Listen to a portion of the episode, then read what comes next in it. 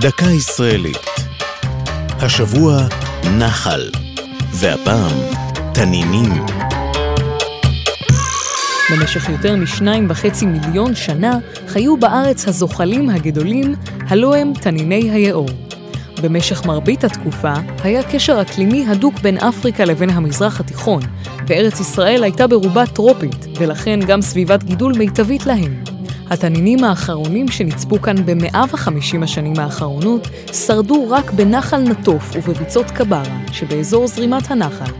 הם שהעניקו לו את שמו העברי, נחל תנינים. תחילתו ברמות מנשה והוא נשפך לים התיכון, סמוך לקיבוץ מעגן מיכאל. על פי עדויות מטיילים וחוקרים, במהלך המאה ה-19 כולה נצפו בנחל כחמישה תנינים בלבד, האחרון בהם ניצוד בראשית המאה הקודמת ופוחלץ. בחפירות ארכיאולוגיות מלפני כ-30 שנה נחשפו שרידים גם לדיירים אנושיים שחיו באזור הנחל.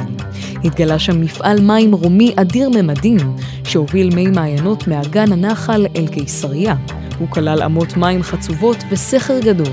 כיום רוב האזור שהיה ביצה הוא שטח חקלאי, והנחל עצמו הוא שמורת טבע יפהפייה, עשירה בצמחי מים, בבעלי כנף, במכרסמים, בשועלים ועוד. זו הייתה דקה ישראלית על נחל ותנינים. ייעוץ ספי בן יוסף. מפיקה אור זועי סולומוני. הגישה עמלי חביב פרגון.